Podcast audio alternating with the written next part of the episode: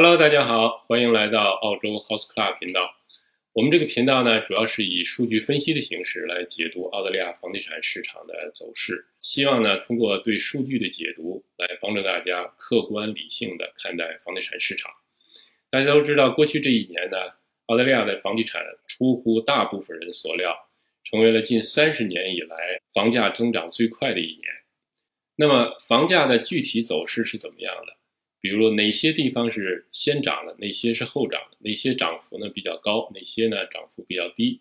那么今天呢，我们对这些问题呢一一进行解读。在节目的最后呢，我还会向大家介绍一个比较靠谱的对明年房价走势的一个预测。那我们现在马上就开始。好，我们大家来看一下这个图。这个图呢是整个澳大利亚。房价的月度增幅的图，那么看到呢，在三月份呢，这个房价的月度增幅达到百分之二点七六。那么这个二点七六如果是年化的话呢，就是乘以十二，那么呢就达到了百分之三十三。这个增幅呢是非常非常大的。那么三月份之之后呢，这个月度增幅呢在逐渐的降低，到九月份、十月份就回落到百分之一点五啊，百分之一点五，如果是作为年化的话，乘以十二，也达到了百分之十八，将近百分之二十的增长速度。像今年这种增长速度，它是不可持续的，明年的话肯定是不能。呃，这么高的涨幅啊，月度增幅的降低，并不是房价的降低。最近呢，也听一些朋友说，呃，房价已经降了啊，还有一些朋友呢，在在说这个房价马上就要要崩盘了啊。其实呢，我们看到从九月份到十月份的这个月度增幅，虽然说增幅降低了，它的年化的增幅其实也是非常高的。这么高的幅度其实也是不可持续的。如果说明年仍然是达到这么高的增长幅度的话，那么后年这个房价就会出出比较大的问题。那么呢，我们乐于看到呢，就是这种月度增幅呢在逐渐降低，好吧？这是呃悉尼整个的情况。我们来再来看看这张表，这张表呢，它是每一个呃部分呢，它有三个立柱，对吧？最深色的这个立柱呢是百分之二十五最贵的房子。啊，那么我们呢，就是把它叫做豪宅，好吧？就是百分之二十五最贵的。那么中间这个呢是百分之五十的中间房价的啊部分。那么最浅的浅紫色的这个呢，就是呃百分之二十五的最便宜的物业啊。我们看看从去年十月份到今年十月份的这三部分房价的涨幅啊。那么从去年十月份、十一月份、十二月份。我们看豪宅市场，它是一开始的话增长是很慢的，啊，增长很小，比那个中价和低价房涨幅都小。到了三季度的时候呢，就达到的最高，啊，这个增长幅度的已经达到了百分之三点五，这个是非常出奇的高了。那么呢，三月份之后就就快速啊下落。那么呢，到了十月份呢，基本上是在百分之一点五左右。这个是这个豪宅市场。那么。显示的它的背后的逻辑是什么呢？豪宅市场作为比较富裕的阶层，他们对房价呢是相对来说呢不是很敏感的。他们看到房价在增长，就果断的进入市场。这个是这个豪宅市场。那么豪宅市场呢，它的增速呢下降的速度也是比较快的。那么呢，我们可以预计呢，在未来几个月到明年，它的增速还会进一步下调，也不排除呢。呃，到明年的某个时候呢，达到负增长。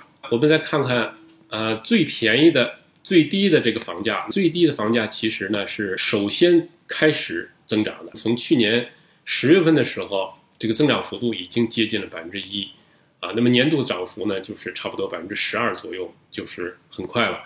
那么呢，逐月的提高，那么到三月份的时候也是达到最高，然后从四月份开始呢，逐步降低，逐步降低。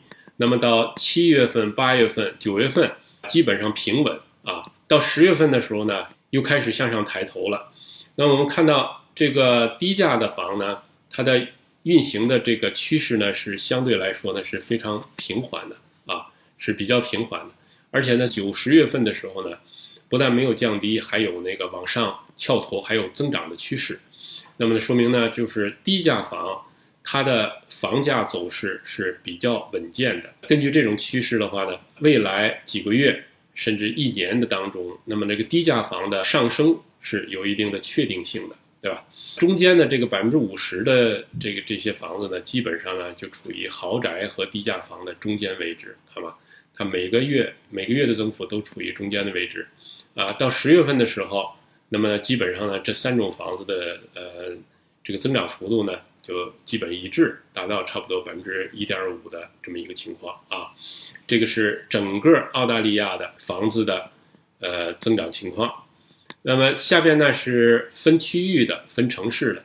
那么看到这个这张图呢，就是悉尼从今年一月份到十月份的呃房价的这个增长趋势。啊，也是一样。从一月份的时候呢，其实增长幅度还是比较小的，对吧？那么二月份突然一下就增高了，增高到百分之二点五，到三月份达到顶峰，是吧？然后四月份以后呢，逐渐降低。作为悉尼市场来说呢，其实房价增长呢是受这个供需关系决定的啊，它的那个房价增长呢是有一定确定性的，因为它这个房价的供应小于这个需求量，所以呢，它的增长。啊，是有一定的确定性的，但是呢，呃，悉尼的房价已经很高了。通过今年一年的这个增长，平均幅度啊，已经达到百分之二十以上。那么原来一百万的房子已经一百二十万或者一百三十万了，那么两百万的房子呢，已经两百四十万、两百六十万了。悉尼的房价面临的问题是可负担性的问题啊，随着它的涨幅呢不断的增长，可承担性呢就在逐步。降低，尤其是这个价格比较贵的这个区域啊，它的可持续性是呃值得怀疑的啊。好，这是悉尼的情况。那么墨尔本，墨尔本呢涨幅呢要比悉尼呢要平缓很多啊。我们看到这个最大的涨幅也只不过是百分之二点四，对吧？那么呃整个趋势呢，这么三月份以后的整个趋势还是逐渐降低的，到十月份的时候。这个时候呢，正好是这个墨尔本解封的时候，这个房价呢有所回头啊，有所抬头，这个也是非常正常的。那么我们看到这个墨尔本的这个房价呢，比那个悉尼的话呢要呃平缓一些啊。那么呢，墨尔本的这个房子的供应量呢，比这个悉尼呢要略微高一些。墨尔本呢，呃，更趋于一种平衡式啊。呃，那么布里斯班，布里斯班呢就是一个比较特殊的特例。它在一月份到十月份整个这一年当中，都是保持了一个非常高的一个走势。第一呢，是由于这个跨州的投资者，其他州到布里布里斯班去投资，去昆士兰投资。那么另外呢，还有奥运会的这个消息的刺激。那么呢，相信今年这一年的增长呢，可能是未来几年开始增长的啊一个序曲啊，所以我们。可以看到呢，呃，明年布里斯班的这个涨幅呢也是很非常有确定性的啊。那么阿德雷德，阿德雷德呢跟布里斯班呢非常类似，阿德雷德呢也是其实就是供求关系，其实也是供求关系的问题。啊，阿德雷德的房子呢供应量非常少啊，那么呢从租房市场到呃买卖市场，呃都是供不应求的状况。啊，大家看到这个走势也是，它其增长的幅度很很大，而且很平稳。那么呢，我们可以看到未来六个月甚至一年，啊，都会保持一个比较高的增长幅度。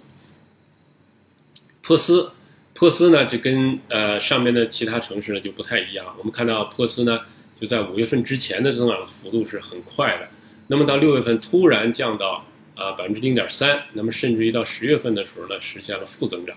啊，说明什么呢？说明这个珀斯的这个整个市场呢，它的稳定性还是啊比较差的。增长的时候呢，会增长很快，那么呢，也会很快的退潮，啊，所以说投资珀斯的话，大家要非常的小心啊。你如果想投资珀斯也是可以的，因为珀斯永远是有机会的，对吧？它和它波动大，有那个波峰，也会有波谷啊，这是其一。其二呢，珀斯的每个区域也是不同。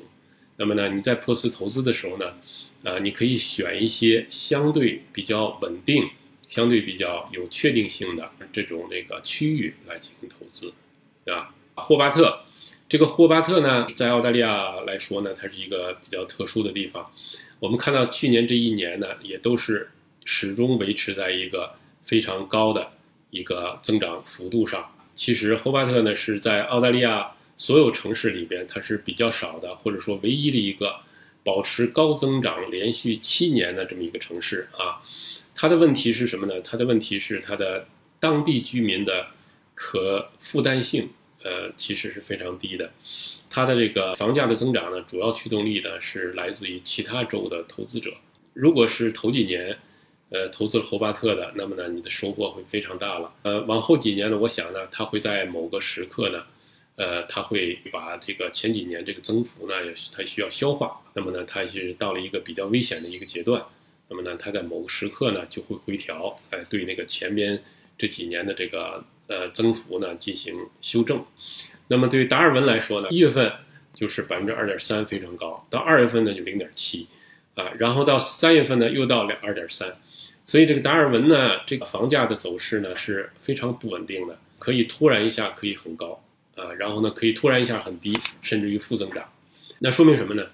说明达尔文的市场呢，它是一个非常小的市场，尤其它的市场成交量太小，市场容量太小，比较小的量就就会对它的整个市场行情造成影响。达尔文的投资呢，目前来说还不是一个成熟的市场，而普通投资者呢，呃，不建议去达尔文投资。